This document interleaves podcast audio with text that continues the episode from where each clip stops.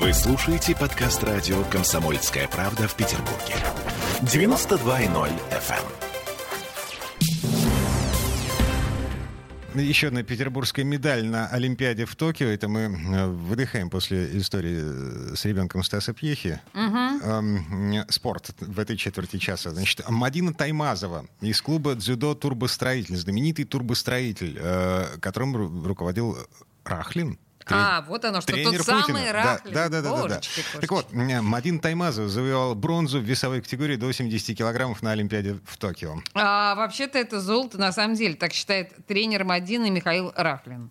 Бронза у нее золотая, да. Я считаю, что она выступила на пределе, даже где-то за пределом своих и физических способностей, и морально-волевых возможностей, не способностей, а возможностей. Для наших героев это ее подвиг. Если бы сказали бы накануне бы старта, что будет медаль, я бы, конечно, был очень сильно порадовался бы и так вот. Но исходя из того, что было сегодня, она могла и по силам и должна была выигрывать золотую медаль, потому что в полуфинале победу у нее отняли. Там было запрещенное техническое действие со стороны японской спортсменки, за что ее надо было дисквалифицировать. Но японцам надо стать чемпионами в этом виде спорта. И вообще им надо в общем зачете попасть в призеры, скажем так. Поэтому дзюдо это для них медалеемкий вид спорта.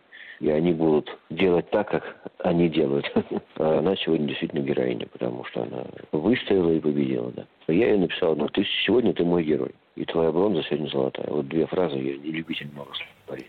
Э, Схватка с японкой, ну такая немножко нечестная, о которой говорит господин Рахлин. А, Это полуфинал против двукратной чемпионки мира японки Тидзуру Араи. А, Схватка получилась такой, что поклонники дзюдо будут обсуждать ее еще долго. Через несколько лет, возможно, еще будут помнить.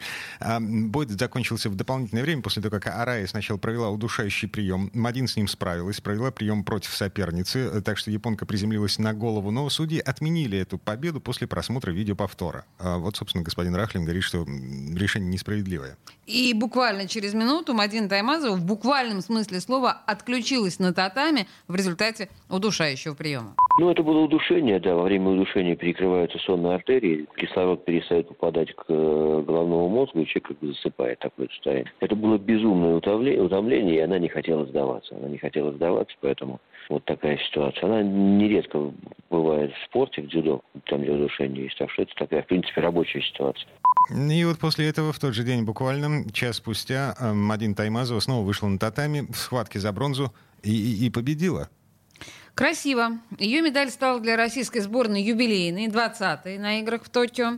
Из этих 20 медалей три на счету петербургских спортсменов. Петербургских. Лилия Хаимова, командное золото в спортивной гимнастике. Михаил Артамонов, бронза в тхэквондо. И вот бронза Мадина Таймазова в дзюдо.